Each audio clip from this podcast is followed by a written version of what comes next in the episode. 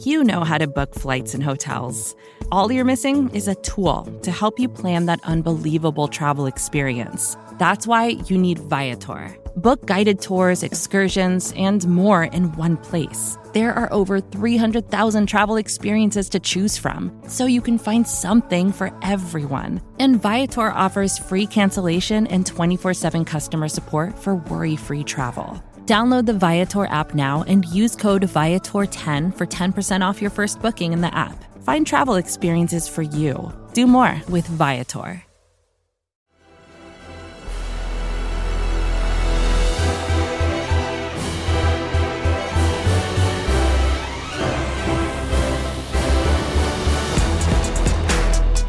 Welcome back. It is Monday Football Monday here on the SB Nation NFL show, the premier show that we offer here at the SB Nation NFL show. We encourage you sub- to subscribe to the show, leave a rating, write a review. And if you do, if you write anything, we promise that we will read it, especially if you ask questions. Uh, we're going to actually get to one of our reviews here in a minute. I am RJ Ochoa. You know me, of course, from Monday Football Monday, the look ahead. Like I said, the two best shows that we offer here. Uh, but we have, uh, we've not replaced Pete Sweeney, but he's he's gallivanting uh, in the concrete jungle that dreams are made of. Pete Sweeney's on vacation, so we have replaced him momentarily with the one and only, the legendary, the iconic, known simply by his initials. You got to be great uh, to be known by your initials. I would know.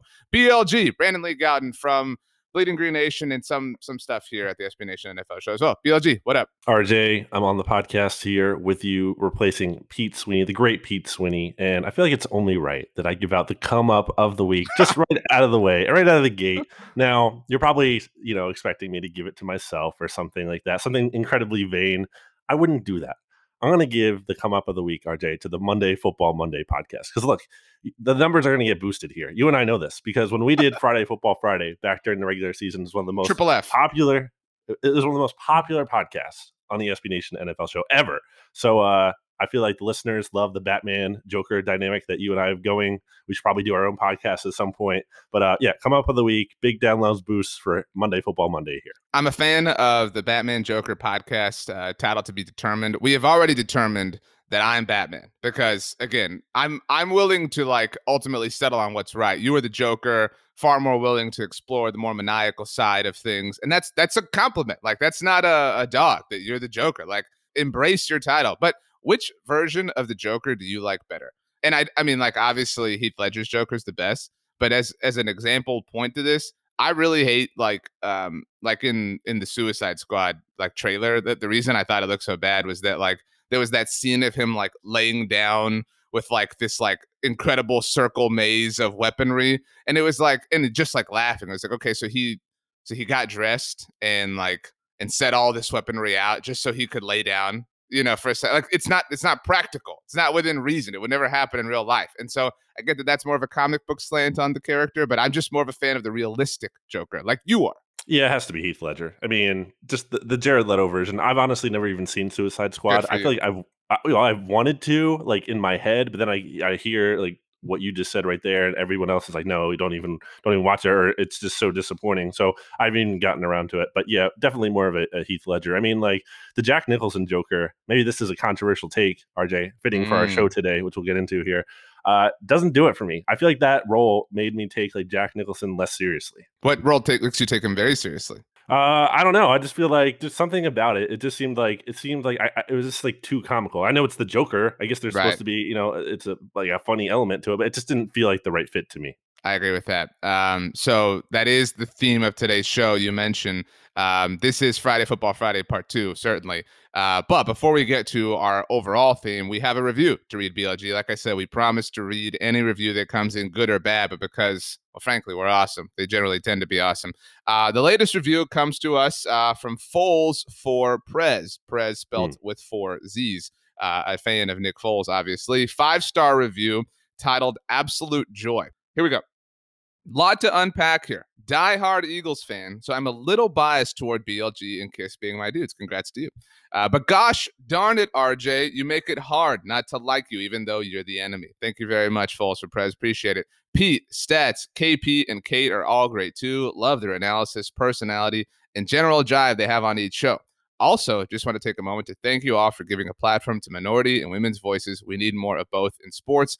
I really appreciate yep. the diversity behind the show, along with all of the insight and entertainment. Of course, keep up the great work. Everyone, your hard work doesn't go unnoticed. Look at that, BLG. You're working hard, and Foles for Prez is noticed. It's a Super Bowl MVP caliber review from the Super Bowl MVP mm. himself, potentially. That might actually be Nick Foles. We we can't confirm or deny True. that that is actually Nick Foles. RJ, how does it feel all the time to uh, have all these Eagles fans saying nice things about you? I mean, I, I've said before in the the SB Nation NFL show Slack chat, little peek behind the curtain inside football here as opposed to inside baseball.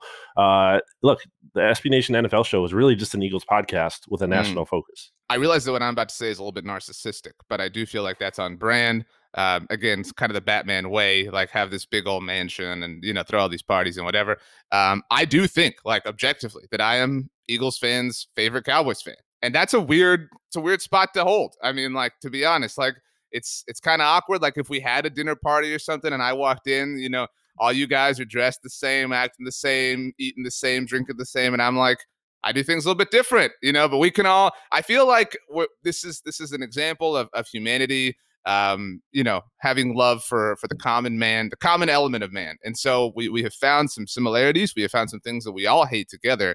Um, and I like that that is a thing. I like that we all can recognize that we have a, a respect and, and, a love and an admiration, but that ultimately we are sworn enemies. It it feels nice. It actually kind of feels like the Suicide Squad, right? Like this band of misfits that's all targeted towards you know different causes working together for the greater good that's what we're doing here we know eagles fans love you rj because you're actually secretly deep down an eagles fan i mean you're as listeners can't see this but you're wearing a kelly green colored shirt right now i, I know it's for what the masters but it doesn't matter uh, it's it's for your eagles support clearly uh, a tradition unlike any other does begin today. So does something that has to do with one of the things that I have lined up for our discussion. BLG, we are going to talk about something that I think you are going to be an expert at. What is your most controversial opinion of the NFL offseason so far. You mentioned it, of course, the Jack Nicholson Joker. Before we fully begin, I do want to ask what is an uh, what a controversial opinion you have in life? Uh, it could be a music artist you like, it could be a movie, it could be something you don't like that the general consensus of the world appreciates. What is a controversial opinion that you live your life by? Well, the Thanksgiving pizza one always comes up. That yeah, but that's lame. We've heard that. No, we need know, something I, different. Another one, it's probably I'm gonna have to go with food, you know, because food is my domain here. Really not the biggest sushi guy. Uh, seafood mm. as a whole, just don't love it. Now, I, there there are some exceptions in there, but like the category itself, seafood, I just like never want it. I'm never like, yeah, I need flounder or tilapia. Like, no, I, if we could just eliminate seafood, I'd be fine. It's not a Long John Silver's guy. All right, it's fine.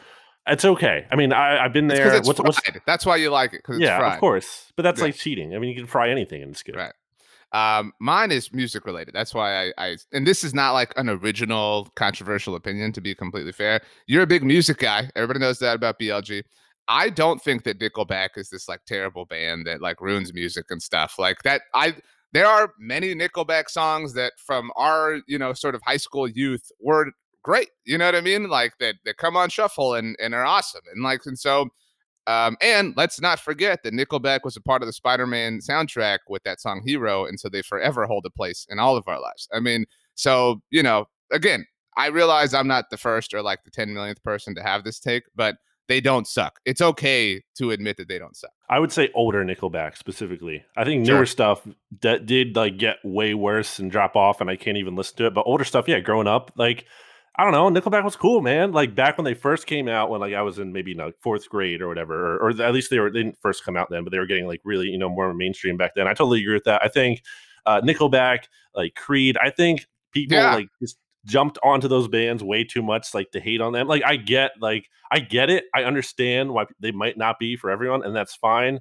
And I think if you look at some of their stuff on the radio, it was probably overplayed in the hits and everything. But if you like look at the whole albums, like they're not as bad. It, it just becomes groupthink, and that's mm-hmm. what becomes not fun and dangerous. And speaking to today's show, like we're, we're trying to go beyond the groupthink. Right. So you mentioned Creed. Uh, somebody else very famously loves Creed. Your favorite quarterback in the NFL, Kirk Cousins. Uh, but so maybe your controversial take has to do with him. BLG, you are the guest. I will let you start. What is one of your most controversial opinions of the NFL offseason so far? I'm going to start with something that you and my co-host on Tuesday's show on the SB oh, Nation, yes. the, the, the Oddcast, have talked about. Not recently, although I want to get to that too later. But Uh, this one I think you're more in lockstep on, and that is like the Patriots had this good offseason. You guys think they're doing the right thing, 12 personnel. Uh, RJ, I, I assume we're going to have many, or at least one, uh, bold predictions for the regular season. So I'm not trying to get into that too much, but I really feel like this Patriots offseason actually wasn't that good. The Patriots are going to have their first back to back losing season since 1992 1993. Kind of like Nickelback. I think there's a middle ground here. I'm definitely, I, I respect the effort, right? Because there was clearly not one last offseason, right? There was clearly like a, I don't want to say getting caught with like their, you know, pants down or whatever, but there was clearly like a holy crap, what do we do now? And then there, like, we, we completely like the football world flip script. When, they, remember when they signed Cam Newton, there was like, well, the Buffalo Bills aren't going to win the AFC East anymore. Like, like that was suddenly this magic fix. And no disrespect to Cam, but so I think, I, I, I know I think, but that this offseason they have been far more active.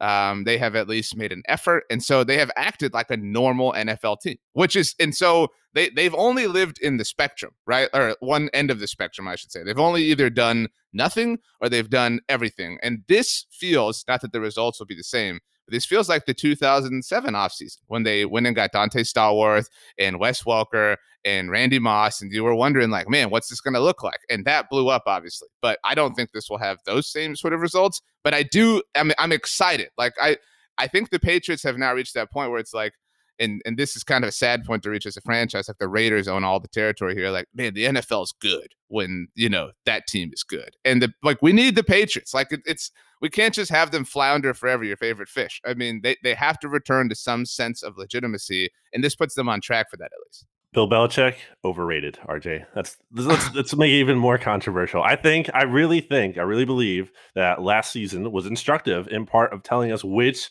one of the Brady Belichick sure. was more valuable. And that's not to say Belichick is a bad coach. You don't get to the level of success the Patriots have had if he is. Obviously, he's, he's good in this in this NFL, like in, right now, I, the onus is on him. Like Brady won the Super Bowl without him. Now we have to see Ken Belichick win, and I think the quarterback situation, you know, isn't ideal there. And I think that's kind of a, a thing working uh, in in terms of like you can kind of cut him some slack. Although like he picked Cam for the second year in a row. This right. isn't like last year where they kind of had to ride with someone and it wasn't ideal. Brady left.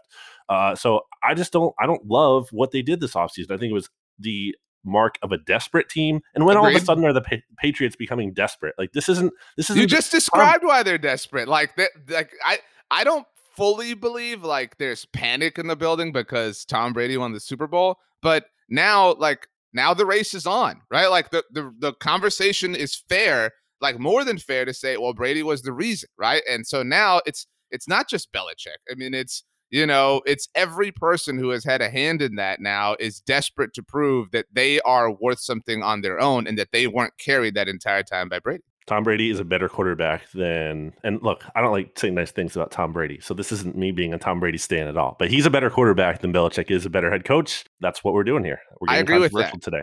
I agree with that, but I also think that that's like, that's inherently true because he has a larger impact on the game and you can say like a head coach has a huge impact but um, this and this is a nice segue to my first one and of course i had to start with our mutual co-host and rob stats guerrera who i know you agree has experienced an incredible level of hubris uh, for oh, I don't know what reason uh, with regards to the San Francisco 49ers. Now, we have both said our our our, our piece on um on on the fact that this isn't necessarily like a lock for the 49ers appearing in the Super Bowl. Um, but you just outlined why a head coach cannot do it all, right? Like you you can't like you can you can be the greatest coach of all time, which as much as you just bagged on him, you know, you agree Bill Belichick is. And no matter if you don't have even like a competent option at quarterback, you just simply can't compete.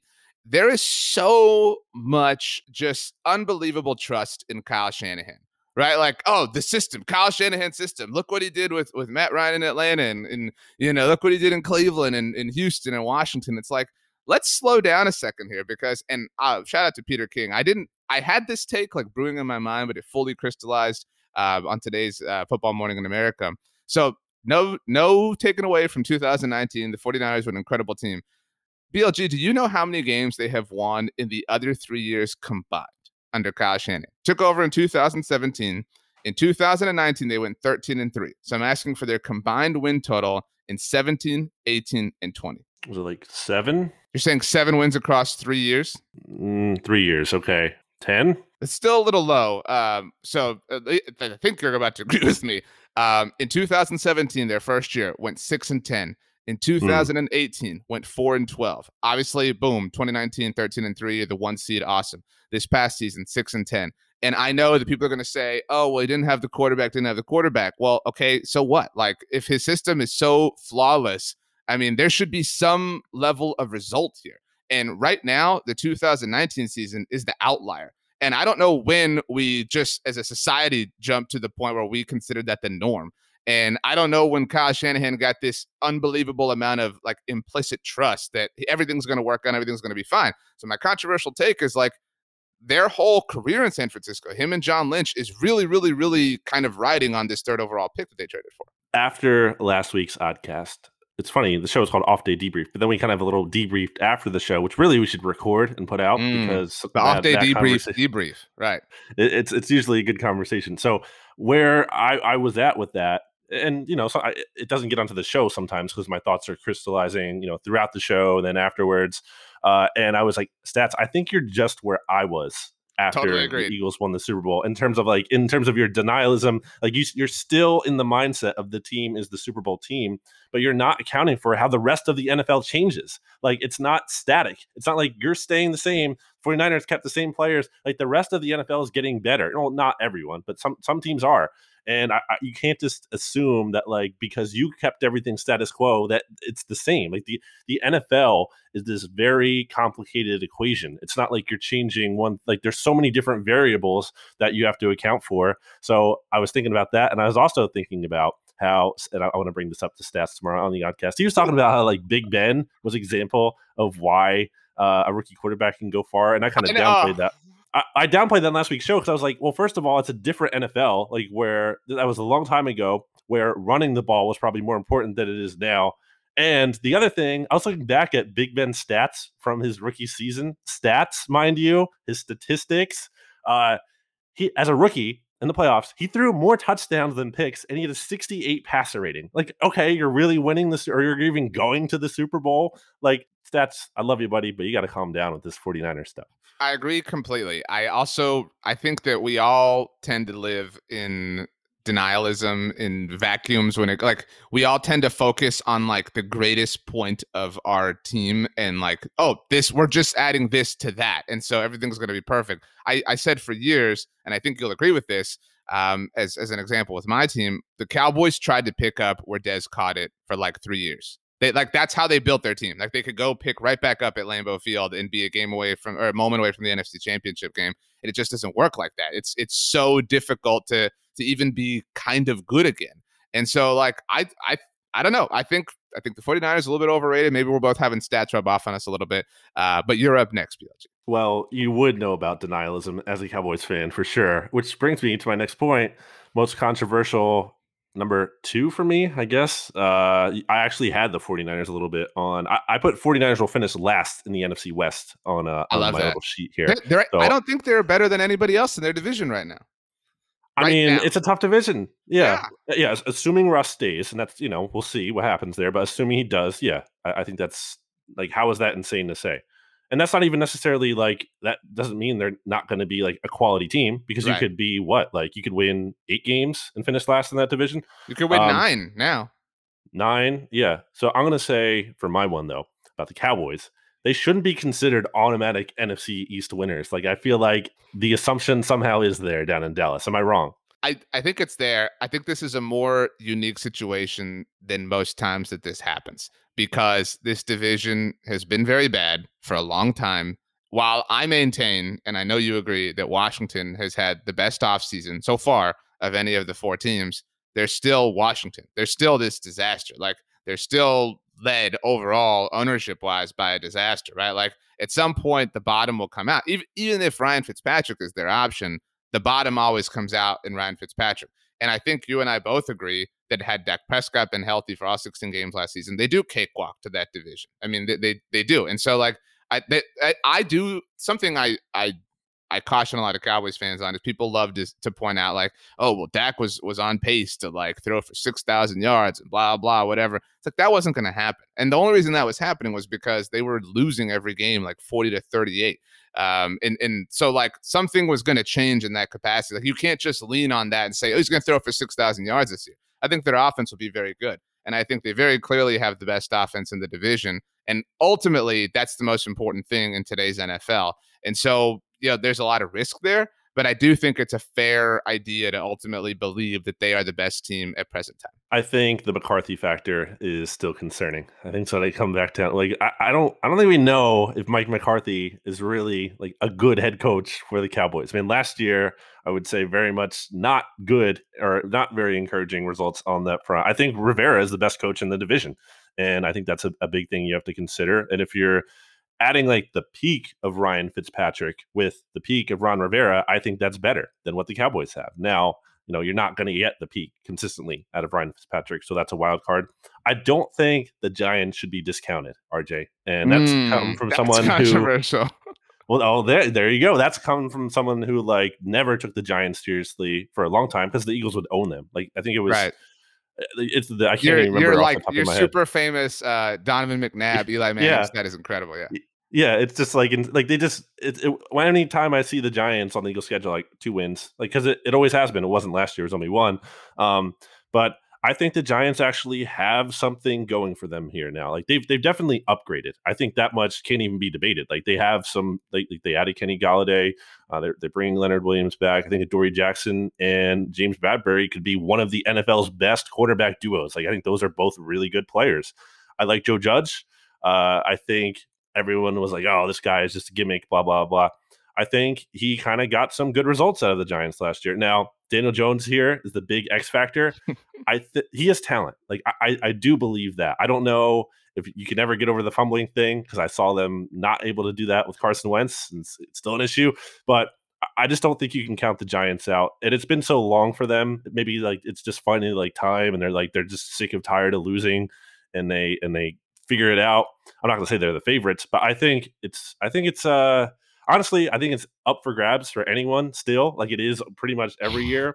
But uh, yeah, and that's that's why I would say I would I would say it's not just a lock. The Cowboys are going to win. When it comes to the Giants, I agree. I think that they're they're kind of the more you know that's that's the hot like oh here's my not that you're doing this but here's my controversial take is the Giants could win the division. I, but like that's a real thing.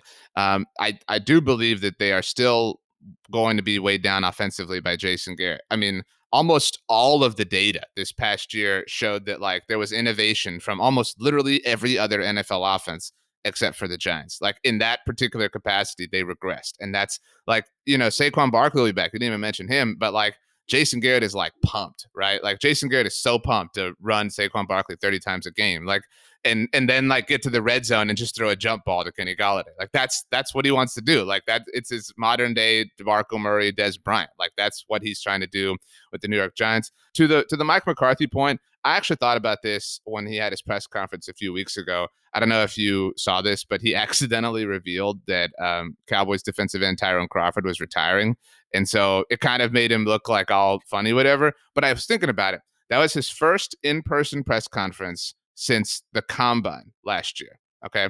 And it was only his second in person press conference ever at the Star, right? Like his place of work, because the first one was his introductory press conference. And then, so the thing I really thought about was that was really his third in person press conference since he got fired by the Green Bay Packers in 2018.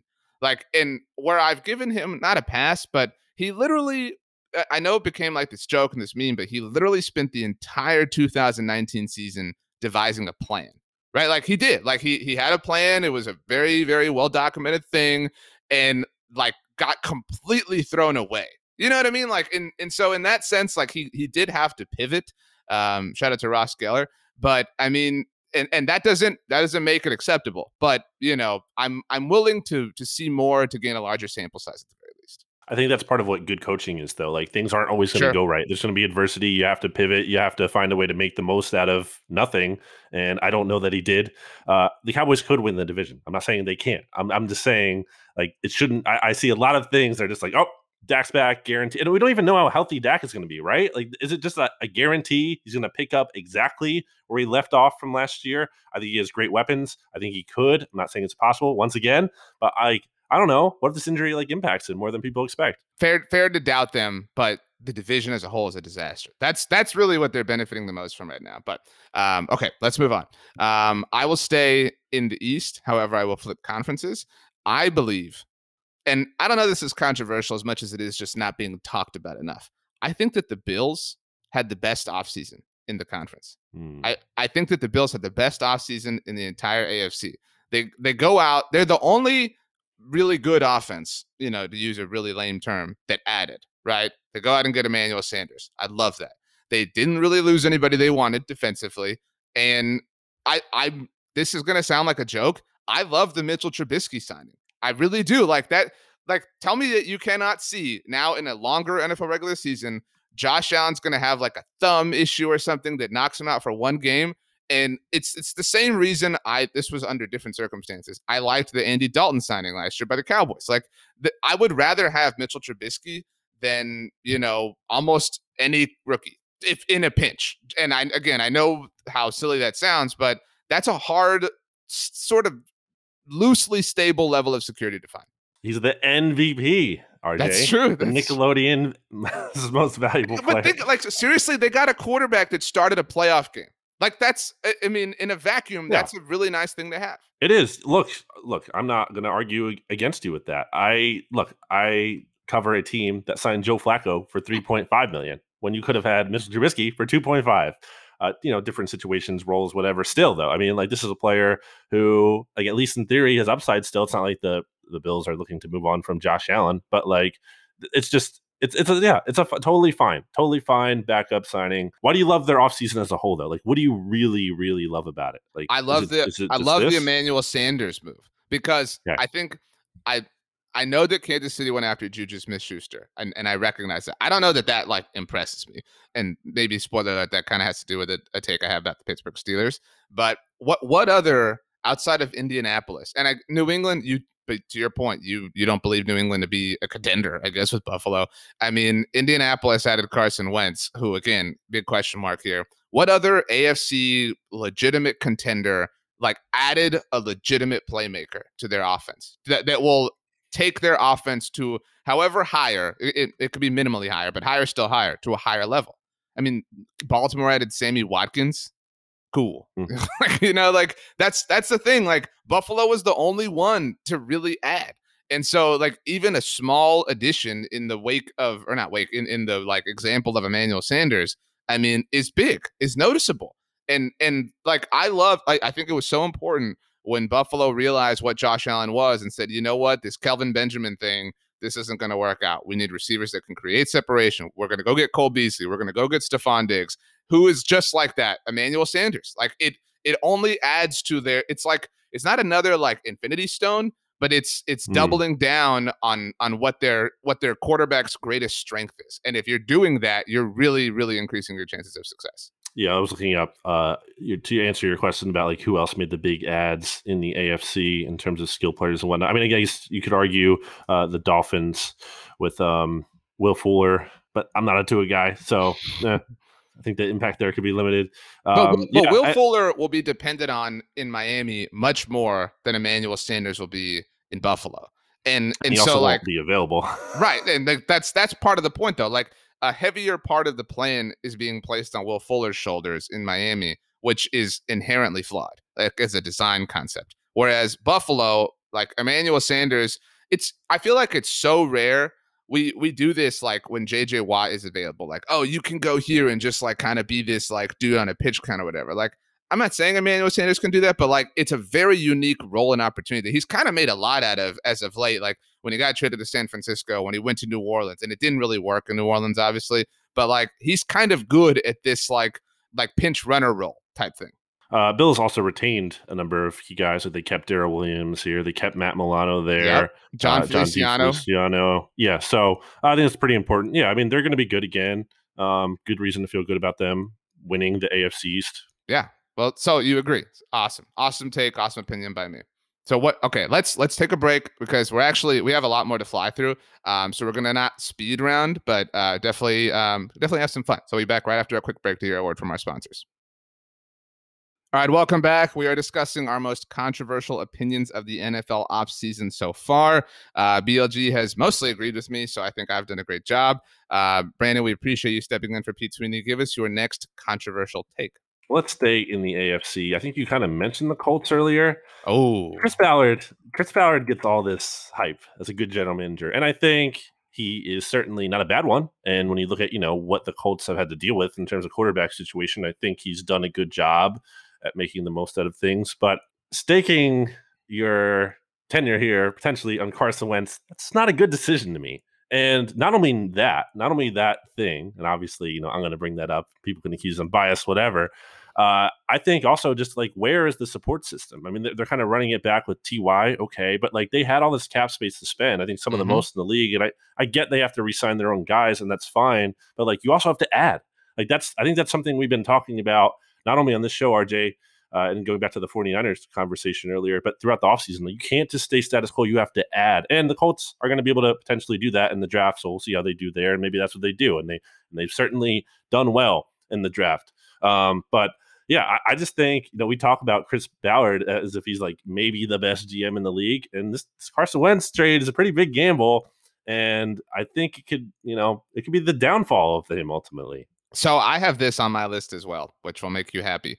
And I'll go back full circle to a point we had earlier. Chris Ballard's kind of like kind of the Kyle Shanahan of general managers, right? Like, you know, nice. has, has, this like gigantic level of trust um, and has some success to to back that up and to support that. But I, I think he's gotten incredibly lucky. It, like, right? Like, and and lucky, and that's a really hard way to put this. Andrew Lucky well, yeah, a bit of a pun, obviously. Like that, that really, and they deserve a large level of leniency for trying to combat that and trying to figure it out. And they did that, and so respect to them. But I mean, like they, they kind of lucked into Philip Rivers, um, and that they really just treaded water. Like, okay, cool, you you lost in the playoffs, fine, you know, a fair result.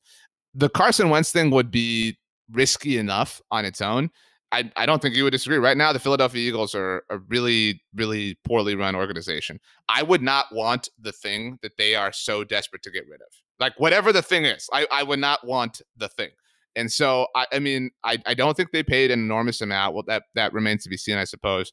But I mean, I also I, I, know you've talked about this a lot, like about how how Wentz needs a, to be humbled, right? Like Wentz needs to kind of come down to earth. I really did not like, for the Colts' sake, that and we don't know the exact specifics that went into this, and I know ultimately ended up happening, but that they complied with him in not letting Philly reporters ask him questions in his introductory press conference. Like if if I was Chris Ballard and and Carson Wentz, you know, hey man, how you doing? Glad you're here. Whatever. What number you gonna wear? Awesome. Whatever. And he said, oh by the way, dude, I don't want any Philly questions in my presser. I would have said, no, hell no. You you have to answer all of them. Like that's why you're here. You're here to like make a new. And I know he did his interview on the Pat McAfee show. Like he seems like the same guy, which is incredibly concerning if you're Chris Ballard, and especially if you're Chris Ballard that has now staked your entire reputation on him moving forward. And where's the pivot here? Like, what do they do if this doesn't work out? Like, there's no there's no backup plan now that you feel good. It's Jacob Eason behind him. I think they're going to sign Nate Sudfeld at some point, who's boys with Carson Wentz and has the same agent as Carson Wentz. Um, and obviously, you know, Frank Reich knows him from Philly uh, it's like what do you do if this doesn't work out? And you potentially don't have a first round pick next year depending on you know on how that plays out with the conditions and everything. Obviously if, if Wentz is just terrible then they, they can just bench him uh, and make sure they do keep their first round pick. But uh, I, I, don't think it's going to go like that. They're, they're going to you know want to give him a shot here. I just think it's time like the results are going to have to come. It's something I've said on the, uh, the SB Nation NFL shows Oddcast earlier this offseason but like we have to see it from Frank Reich in Chris Ballard because I think like they've had some leniency and some of that is reasonably afforded, but they're one and two in the playoffs, and like now's the time to get it done. Like they now it's time to put up or shut up. They're one and two in the playoffs at the one win coming over Bill O'Brien right? Like, you know, so like that's a necessary caveat. I do think the T.Y. Hilton thing is a great point. T.Y.'s fun. I'm sure everybody that's listening, I'm sure both of us have had him on our fantasy team at one point in time. Like he's that guy, right? Like the, you know, yeah, I had T.Y. Hilton in 2015 or whatever. You know, like ever we've all kind of run through that. Um, but that like the fact that they didn't go get Kenny Golladay, like they weren't even like heavily connected to them. You know what I mean? Like is is troubling. And it's also I've I've said before, like on BGN radio, like I do think the Eagles mismanaged Wentz in a lot of capacities, like that they didn't help him in certain ways. And so, like, why not learn from that if you're his new team and and go help him out? So it's either an insane level of hubris or incompetence, um, and neither one of them are good. Uh, but so I will move on to a team that has operated in a very similar way with their quarterback, the Green Bay Packers. But my controversial take is that the Packers have kind of handled the Aaron Rodgers thing well, I think. Um, mm. And they, they really haven't done anything. But that just, and it's so rare that this happens, especially with a superstar like him, that that goes away. Right, like it, like think about it. We're talking on Monday. He's set to host Jeopardy for the next two weeks. He's in the news constantly. There's all these like you know articles and posts and blogs and everything. And like we all just kind of forgot that he wanted out. You know what I mean? And and so I think that that worked out really well for them. And and you can define that how you want, but it's no longer a thing. And every other quarterback, you know, kind of found a home, so to speak. And so I think it kind of worked out for the Packers. I don't know. I think this Packers front office is a little suspect. I mean, you, sure. At, you know how they, they how they handle. I'm talking the... about like right now, like 2021. They have they have survived. Uh, but I mean, the future remains to be obviously seen. Yeah, I, I just I don't feel confident in them. I mean, you look at the draft again. It's it's Jordan Love. It's a running back in the second right. round, and they haven't helped Rodgers in free agency. To be fair, and and that's an issue. Like this year, so okay, instead of letting their PFF's number one overall center Corey Linsley, like instead of retaining him, you're letting him walk while you're you're paying big money to a running back and Aaron Jones which I almost wonder if Rodgers was involved in that and like you know wanted to make sure like Jones stayed and everything. But like Jones, they really added? He's got a nickname for everybody. He's one of those dudes. Uh, so it's like a hockey thing, yeah. Jonesy. Yeah. Like who have they added though? I mean, they kept Marcedes Lewis. Okay, great. Uh, that's it on offense. That's literally it. They haven't added anyone. Last year, the only guy they added was the opt out, uh, like Devin Funchess. Like give the guy some more help. I know he's Aaron Rodgers. I know he just had an MVP season, but like, why not do some more things to help him? And again, the draft hasn't happened. Maybe that's where they go. Uh, they find a way to, to do that there. But like, I get why Aaron Rodgers might be frustrated when you're not giving him more pieces to work with.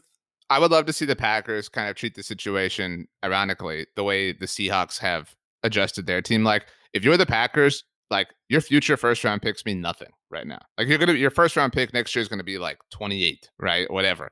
I mean, at, at best. So if you want to move up, if DeVonta Smith is falling, friend of the show, I mean, you know, go get him. Like, and maybe that is the plan. To be fair to your point, but my I, I completely agree that they are suspect. But my point is like this kind of went away, and I really thought that this was to be like the main story the entire offseason. Like, where is it? Like, we're talking more. This was this was never gonna, like predictable at the time. We're talking more about Russell Wilson playing somewhere else than we are Aaron Rodgers playing something else, and that seemed impossible the week of the NFC Championship game. Yeah, I mean that's good. I mean, I remember doing the podcast like right after the Rodgers stuff, after the loss, and we're like, and Stats was like almost convinced he's going to be traded, probably to the 49ers, knowing him.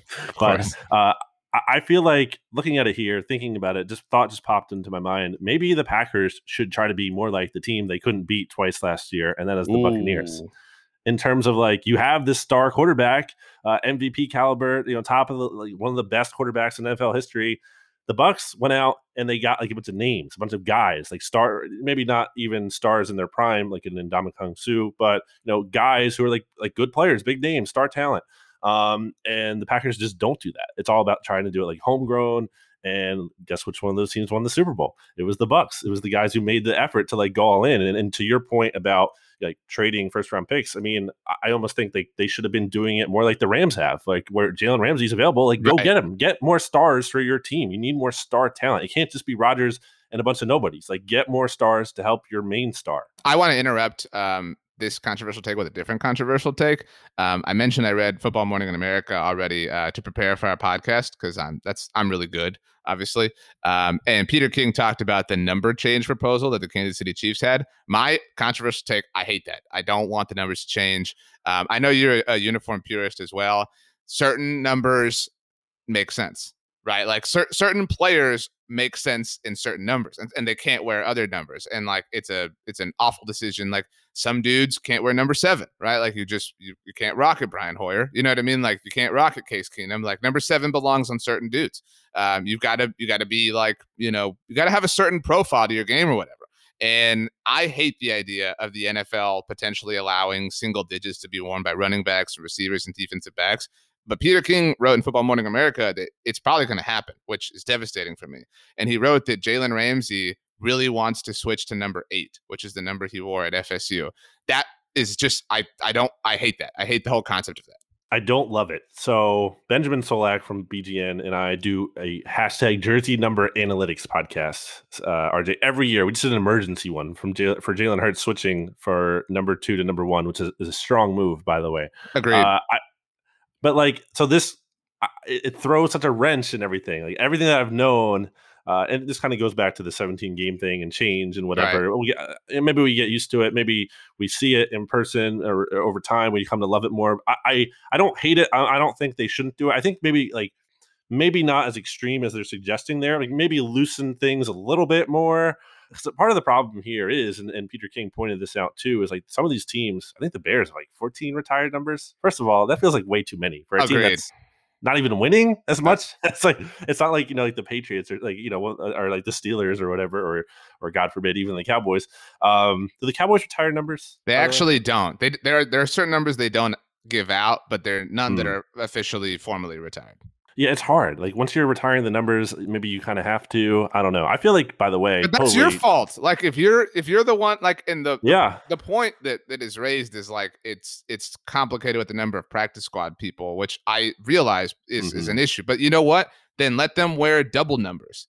Like yeah. that's that's a better solution. Like if if yeah. some and and maybe like to use Jalen Ramsey as an example, like a practice squad guy doesn't wear number twenty for the Rams, but they can wear double numbers if they're on the practice squad. Like they don't have to have. That's actually a really big gripe of mine. That like practice squad players hold numbers that should otherwise belong to other players. Like Jameill yeah. Showers held number 28 forever for the Cowboys, which is a great number for certain positions, and nobody could take it because he was on the practice squad forever. Yeah, I feel like they should be able to wear any number. Who cares? Like uh, I, I, while they're on the practice squad, right, if right, right. to the main roster, then you fix it. But like, what what does it matter on the practice squad? But totally different thought. They got to bring double zero back and single zero back. Like, how about do that? Like, th- there you go. You're adding two more numbers. I think those should be jerseys again in the NFL. I also believe that Derrick Henry will change numbers. I remember when he was coming into the NFL, he waited forever to pick a jersey number um, because he was number two at Alabama. Obviously, ended up wearing 22. But I, I, I do believe that that Peter King's right that there will be a number of guys who were really attached to numbers at the college level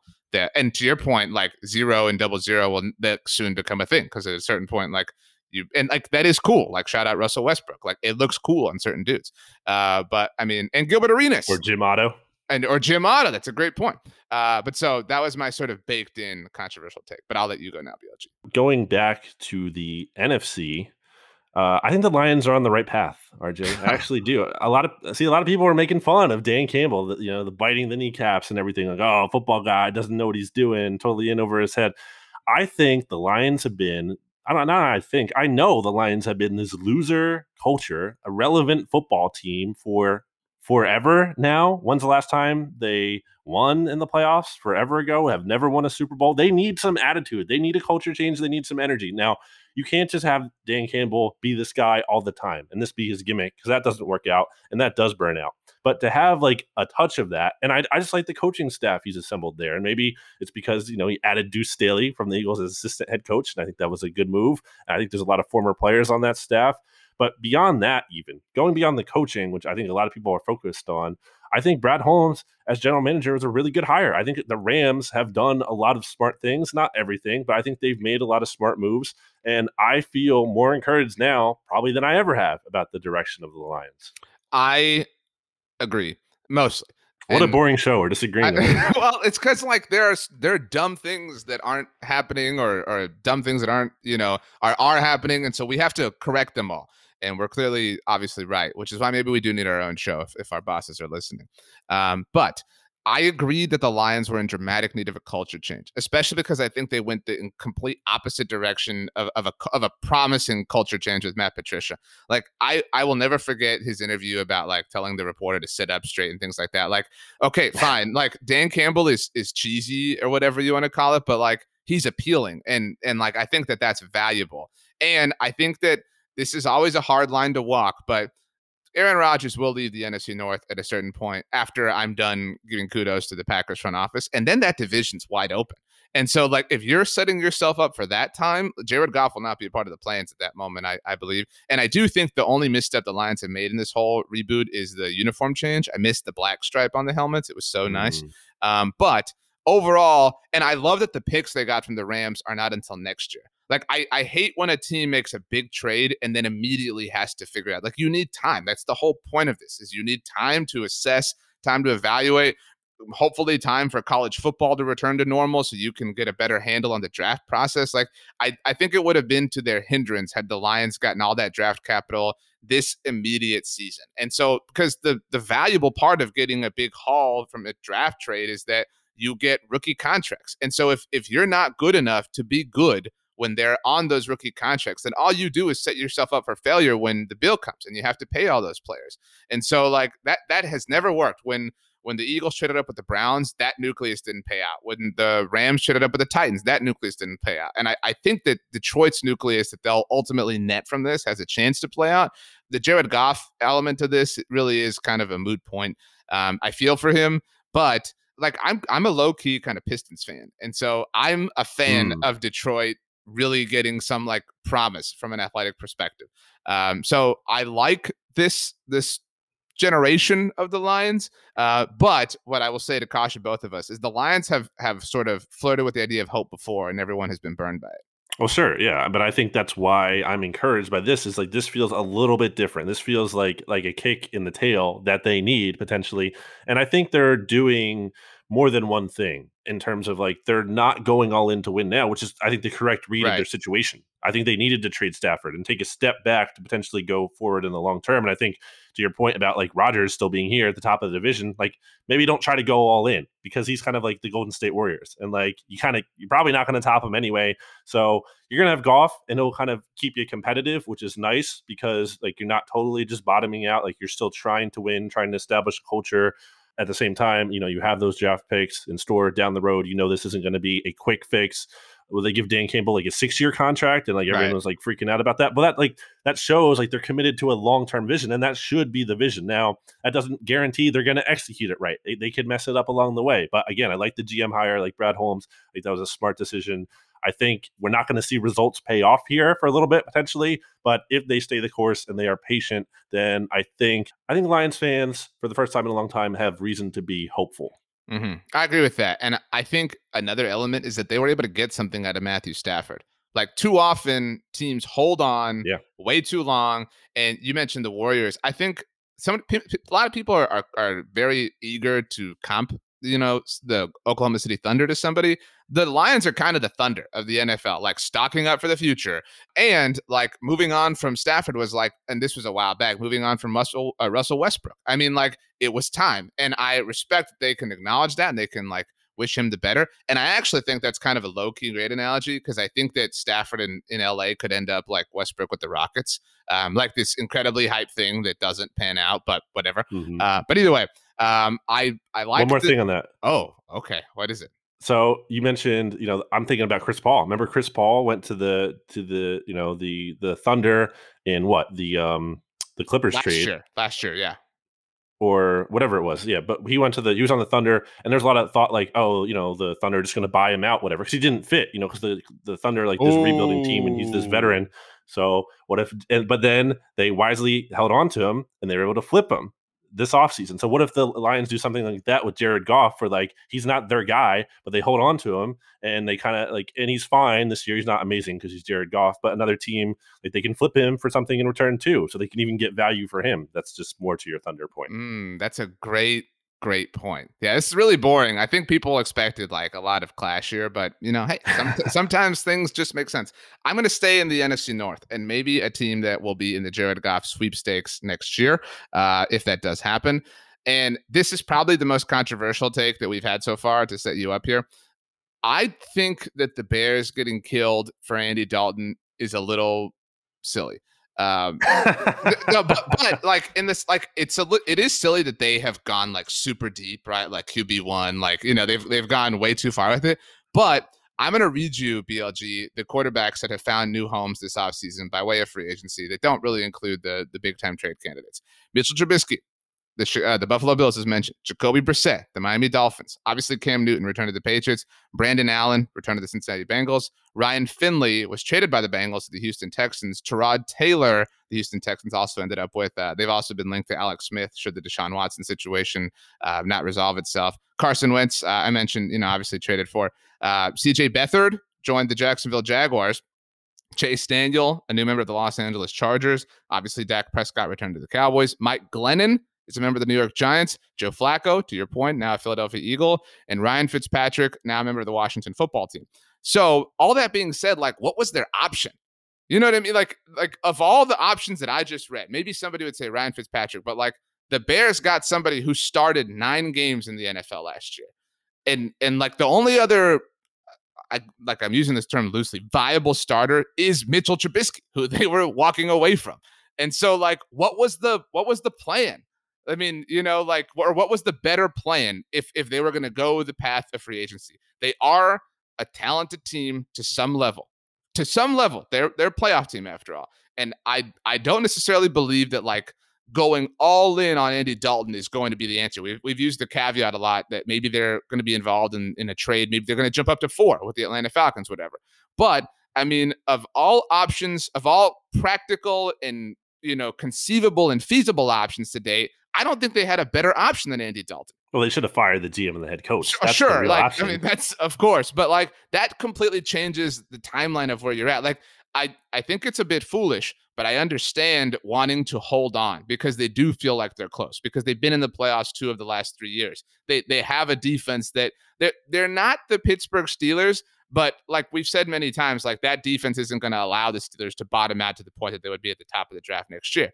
The Bears have a legitimate defense that will prohibit them from you know completely cratering, and so yeah, I mean this is Chicago Bears football, right? Like an average quarterback at best with a great defense, but I don't think they had a better option than Andy Dalton. I would have made a harder push for Fitzpatrick. If this is if they're going all in this year, I would have done that. But I think that's stupid. So I wouldn't have done that at all. And I would again just fired the head coach and the GM. I know you're saying the thing about the defense, but the the like realistic thing here, RJ, is like this is a waste of a year. And everyone sure. knows it. Bears fans know it. Everyone knows it. This is just like they're just delaying the inevitable. Like, what is the point of this situation? Like you're just wasting cap space on Andy Dalton. Like you're not gonna like what is the point of going at best? And also just from like a stylistic standpoint, like it's just not gonna be fun to watch. So like what is what is the point of this bear season? Like that's my question. Like what is what is the goal? Like what is the realistic outcome that you're hoping for? Like I just don't get it. It's a waste of time. This whole season is a waste of time. I mean, I don't think it's inconceivable that they could be a playoff team again especially in a world with three wild cards. So what? Well, but hang on, like that's that's the goal. Like it's stupid that that's the goal, but like that's what do you mean goal. that's the goal? That's the goal. We're, again, we have to like adjust our standards here because this is the Bears. And so all that being said, and they could trade up to four overall, but like think about the the moment the dust settles on the 2020 season, right? Okay, well we're not gonna we're not gonna take a quarterback at one or two, right? Because Jacksonville and New York aren't trading out and maybe they didn't want to trade what San Francisco did to get to number three. Maybe they don't feel like arbitrary quarterback X is a better option in 2021 than Andy Dalton. And so, like, if the focus, for whatever reason, which is debatable as a philosophy, but if the focus is the 2021 season for the Chicago Bears, I don't know that they had a better option. They should have traded for Carson Wentz. I that we just killed the Colts for that. Like, you know what I mean? Like, and that then you're really, really setting yourself up poorly because unlike the Colts, where you know Chris Ballard and Frank Reich are stable in their job security, if you're the Bears and you trade for Carson Wentz and then you don't have a first round pick next year, you know who you are? You're the Houston Texans, where you don't have any draft capital and you're trying to convince all these general managers to come take over your team. And so you're you have an aging roster, you have no draft capital, and you are stuck. And so, like, I think that they were wise not to trade for Carson Wentz. I would much rather, in terms of like potential for like the future. Again, this is really adjusting the standard here. I would much rather, if I'm a Bears fan, have Andy Dalton than have traded for Carson Wentz. I agree from a future standpoint from a standpoint of if I'm Ryan Pace or Matt Nagy, I think the upside, like the theoretical ceiling of Carson Wentz, is what is like basically the only thing that could save their jobs. But like how achievable is somehow? It's so you know. I, I don't I mean? think it. I agree. I don't think it's realistic, but it exists. There's like a non-zero chance that is That's real. fair. Where like th- that is zero for Andy Dalton. Like there's zero chance that's going to happen. So I don't, and I don't think it was realistic too because Wentz didn't want to go there. Although you could say that like if you're the Bears, like make an offer the Eagles just can't refuse. Like they like they have to trade you him, even though he doesn't want to be there, and you just can somehow try to convince him to play for you. It's look, there's no good answer here. So on that, point, that's, I agree. that's the point. There was no good answer. So this, this was the least of all evils, which like Andy Dalton's a nice guy. It feels mean to put it that way, but like it really was the least of all the evils. And we like I've said before, I think that um if you believe the Cowboys are the favorite to win the NFC, I think you believe that, but like you don't believe the gap is is all too wide. But if I think it's fair to say that the Cowboys, if they are the favorites to win the NFC East, have the path of least resistance to winning their division. When you look at the caliber of the teams around them, I think the Packers are number two on that list. However, that also means that if you're the Chicago Bears and the Packers do suffer a misstep for whatever reason, and to your point, to our point, the Packers didn't exactly help Aaron Rodgers. I mean, this like if the Packers are not a factor, suddenly the, the NFC North is seemingly wide open because the Lions are not going to be truly competitive. And so your biggest competition is Kirk Cousins, who BLG loves. You know, like it's it's not a, a wise bet, but there are worse bets to make, is my point. So that's why, like, again, they made it worse on themselves by like announcing it the way that they have and, and really like, you know, sort Yes. of in, inciting the riot. But I They're think rubbing it in the fans' faces. right. I think it it makes sense, is my point. All right, I have two more. RJ, Can I Okay. get to them. Go for it. Go ahead. You can do them both right, in a row. This, this is going to be most controversial to obviously the listeners of this podcast, which are mostly Eagles fans, because it's an Eagles podcast with a national focus. Right. I have written down on my list here: Eagles could feasibly be the NFL's worst team next year, That's taking totally number one overall. Uh, But it so it's almost not controversial. So to almost make it more controversial, I was thinking maybe the Eagles have the widest range of possible outcomes of any team next season. Is that controversial? I think so. Um, I mean, I, think, it's true, I but I think think some might think that's controversial. I think that the state of Pennsylvania has the two teams that have the widest range Okay. of possible outcomes because the Steelers, the Steelers I like that. equally have a chance of, and I know I already said they wouldn't bottom out, but like the Steelers have something the Eagles have already, I guess not, they've already lost. In that the Steelers have the only way that they would completely implode is if they're so bad and then the culture gets rocked, right? Like there's this, why'd you go back to Big Ben? And there, there's all this like infighting, and like that's already happened with the Eagles, but like that that could happen with the Steelers, and that's a wild card factor. And I guess if like the defense gets super injured too, Right. like something like that. I think with the Eagles though, like I mean, they have the makings of a team that could be number one overall. Like Jalen Hurts might be nothing. Like I like Jalen Hurts. I have hopes for them, but uh, or him, but like he could easily be the worst starting quarterback in the NFL last year. Like that's not or this year. It's not hard to like say that's uh possible. You also look at how like offensive line, a lot of guys coming off an injury there. If they're healthy, they could be good, but that's a that's a huge if. Uh, left tackle unsettled, don't even know. Cornerback two right now, don't have one on the roster. Uh, their wide receiver core, as I mentioned on the Oddcast last week, that's like the fifth time I mentioned the Oddcast, which is just par for the course here, Monday Football Monday anyway.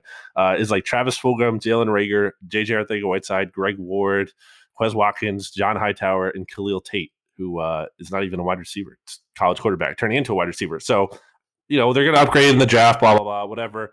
But like, also just the coaching staff. This is Nick Sirianni. We don't we don't know what he is as a head coach, and this whole coaching staff is like the youngest coaching staff in the NFL. The Eagles actually have the youngest coordinator in the NFL, Michael Clay, their special teams coordinator. Uh, he's only like 29, so uh, that's the same age as me, RJ. That's crazy.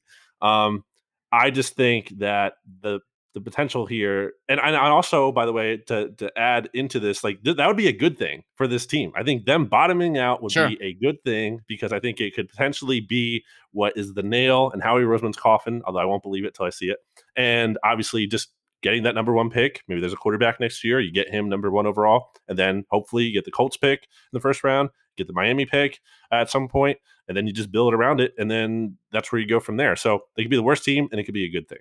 I think that that's all fair. I also that's an interesting question. Maybe that's a, a, different episode. Maybe maybe we have like one of our low level shows attack that like the Oddcast or something. But um, like teams with the like widest range of possibilities, because the Eagles definitely are in in the running for like number one on this list. I think the Steelers are involved. I think the Saints are involved to get back in stats is good favor because we pissed them off earlier.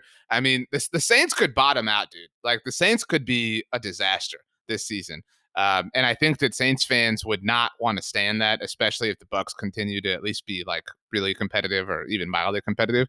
Um, but um, I also think like I could see a world where Jalen Hurts plays like moderately well and then is flipped next year. You talked about flipping Jared Goff, like you know what I mean, like and and but I do think I, I would be fascinated to see the Eagles bottom out and hold the number one overall pick, and then still have two other first round picks. That that's my worst nightmare as a Cowboys fan um, is all of this draft capital, which is why I'm really rooting for like uh, Carson Wentz led Indianapolis Colts team to play the Miami Dolphins in the AFC Championship game. Um, so I mean that's that's the the, the hope, but uh, but yeah, I think the Eagles they're they're right there, uh, which is is very fascinating. It's going to make for a fun 2021 for you. But I don't think it's impossible they could win the NFC East. Like they, but that, they have a chance. That has to do with the division more than it does. I agree and I, am not picking them to do that to be clear, and I don't have faith that they will. But like, there's a scenario where Jalen Hurts plays way better than anyone expected. The offensive line is healthy, and the defensive line is healthy. And at that point, if those things are true,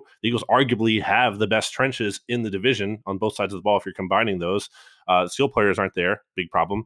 But uh, and maybe Nick Sirianni comes in, and maybe you know coaching was a bigger issue than we all realized or thought last year, and that kind of makes a difference. That's all you know, pie in the sky, best case scenario. But because of the division not being like a total lock at the top, it's possible. So I would, I'm again, I'm clearly leaning on the side of the you know the bottom outcome there but i just think when you look at the range of outcomes it's it could be wide. That's fair. You said you had one more and then we have one from twitter.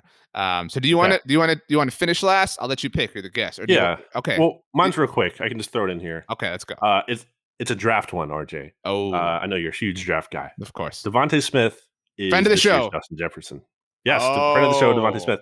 He's this year's Justin Jefferson. That's not to say he's going to have the same level of success that Justin Jefferson did last year, because that's insane. He's going to be overlooked the, the same way. He's over. It's we're, we're everyone's overthinking this. Right. Like whatever. I don't care about his weight. I don't care about Justin Jefferson, only slot receiver. By the way, total bogus.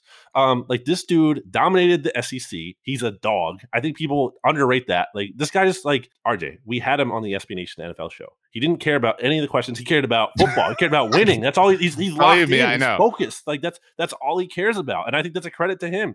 Like that guy just wants to win. Like that's really all he wants to do. And I think that's huge. I think it, especially coming from a traumatized Eagles observer here, who like the Eagles are drafting these players where I'm not sure where their priorities also are always are at. Uh, just a guy who's so locked in like that. Uh, so that's that's I feel like that's that's somewhat controversial because you know a lot of people love Ja'Marr Chase. They said he's even better than Justin Jefferson. Right. Uh, Jaylen Waddle gets talked about better than DeVonta Smith. I'm a DeVonta Smith guy. I think we all as fans do this because DeVonta Smith, I think, is a real candidate to be the Eagles pick at 12 overall. So I think you're like you've got this. You're you're sort of like pre-convincing yourself of of this like reality, and you're like pre putting it out there so no, that no, like no. oh I I totally think this. But I agree with the point in general. Um, and I I mean Kyle Pitts is awesome, but like we we have just forgotten about DeVonta Smith, right? Like, and and people use this like t- like his size, right? Like, oh no, not gonna happen, not gonna work. It, it did work, like like it, it, it literally worked. Um, and so I mean, I I think it is silly to completely overlook him. And you're and I I think the Bengals are gonna look back if they take Ja'Marr Chase, and if if your Ooh. prophecy comes to hold, and say, man, we let ourselves be convinced by Joe Burrow because he was boys. And and like Ja'Marr Chase is a great football player. I'm not trying to take away from that, but like that mm-hmm. you you might be removing a sense of objectivity in this particular case um, when it comes to DeVonta Smith. And again, why would you not want somebody who had been on the SB Nation NFL show? Does DeVonta Smith have have a chance to be the highest drafted person to ever appear on the SB Nation NFL show, at least in terms of being drafted after appearance? I think he does. It has to be him. Yeah. Wow. So we stand for DeVonta here on the SB Nation NFL show. Uh, well, it's fitting that you uh, referenced the draft because our Twitter suggestion, who comes from, or which comes from Zach Feldman on Twitter at Feldman underscore Zach, um, has no love for his fellow Zach. Um, he said that Zach Wilson, who is likely going to be the second overall pick in the 2020 NFL draft, is his QB5, BLG. He has them ranked wow. Trevor Lawrence, Justin Fields, Trey Lance, Mac Jones, Zach Wilson. Your thoughts? So Zach Wilson, who we all think is going number two overall, the fifth best quarterback. I mean, I was listening, RJ, to the SB Nation NFL show on Friday, the draft special with uh, Kyle Posey. And Kyle Posey, not the biggest uh, Zach Wilson fan, you could say. Also had Scott Marks on, a special guest. They were talking about how they just don't really see it with Zach Wilson. I don't know.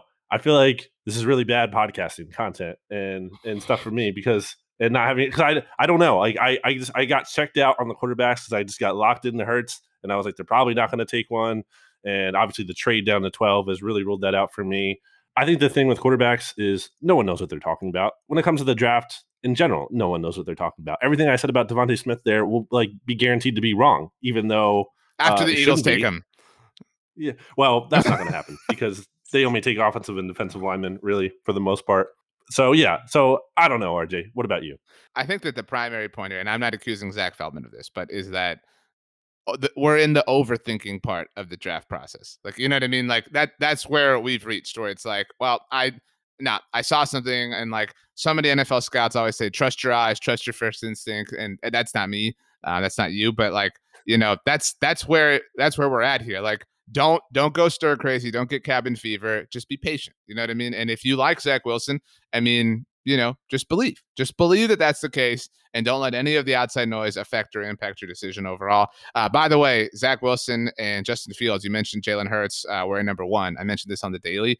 Um, they both were number one. Uh, and I gave the come up of the week actually on the daily um, to the number one because that that's making a return. Like Cam wears number one. Obviously, Jalen Hurts wears now number one. Kyler Murray wears number one this Tua wears number one. Like there's more quarterbacks than ever once the draft is over, especially that wear number one in the NFL. Good for the number one. And, and, and number, on a quarterback where it belongs, not a wide receiver or a DB. Yeah, the number two list is bad too. I was reading that off on uh, BGN Radio recently, and it's like, well, it's Carson Wentz now. Do, gonna, do you think that Jalen Hurts changed because he was like, oh God, like Wentz is in the two club? No thanks. Like I don't want anything to do with it. Uh, I think it's just an alpha move. It's just like, hey, I'm I'm quarterback one now. I'm going to number one. I switched from two to one when I went to Oklahoma and then became a Heisman finalist. I think it's just a total power move by him. Okay. Well, I respect the move um, from Jalen Hurts. I don't like the two in Indianapolis's font. It's way too blocky. That was a bad move by Carson Wentz. Um, yeah. You know, it's you can't wear that number in that city with that organization just because the, the font is not right for it. But like like a two like the Philly two is great. You know what I mean? Like the that's kind of it. Like two two is a hard number to pull off unless you're Johnny Manziel, but that's that's kind of it. Uh, RJ, I want to give before we wrap up here. I want to give the yeet of the week to oh, you actually for uh, your just ripping in the stats last week. That was great. Uh, coming back from the look ahead on from break, I uh, really appreciate that. Again, I love stats. He's my guy, but uh, you know, it had to be done because the Homer thing was just, I, meant, I meant to do that earlier in the 49ers part, but I, I didn't want to uh, leave the Monday Football Monday show without giving out, you know, two of the most prestigious awards here. That's right. Uh, we appreciate certainly um, you paying homage to um, to the OG principles of the Monday Football Monday sort of ether that we have here going on. Um, yeah. And last thing, since we decided to go down this, this uh, path again, give me a, a win total prediction for the 49ers because stats stats is also going to edit this. Stats has stats will either have to leave this in or, oh, yeah? or push it out. So uh stats, we love you and we know you're listening. Oh, I can't wait for this conversation to pick up on Tuesday. Um, win total. I'm gonna say so. I said last in the division, so I'm gonna have to stick with that. Six games. Ooh, six wins for the 49ers. You think? Yeah. Hmm. Six. I will say seven.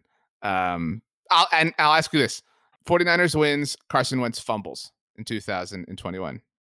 What's a higher volume? Well, I mean, it's, it's that the easy bet is Wentz fumbles. Actually, fumbles. I'm sorry, I'm sorry, I'm sorry, I meant, sorry, I'm sorry. I meant 49ers losses. 49ers losses versus Wentz fumbles. Mm. That's what I meant. I'll still take the fumbles. Wentz just it, mm. like look at his fumbling numbers. It's I forget. I think it was like at one point it was like 49, 59 games or something last year. It's just like It's just an insane amount. Like it's never it's never going to go down. It's just not. Like there's no reason to believe it's going to stop happening. Like it, it, just happens. Okay, that's that's a good note to end on. Uh, Brandon Lee Gowton from Bleeding Green Nation from the Oddcast, a fine production on the SB Nation NFL show. You can hear him tomorrow, chopping it up with stats. That was why I wanted to do this because now BLG has to take all the heat for all the conversation we had, which I'm sure will be an enjoyable conversation. Make sure to subscribe to the SB Nation NFL show, leave a rating, write a review, and tell BLG you love him because he is incredible. We'll see you next time.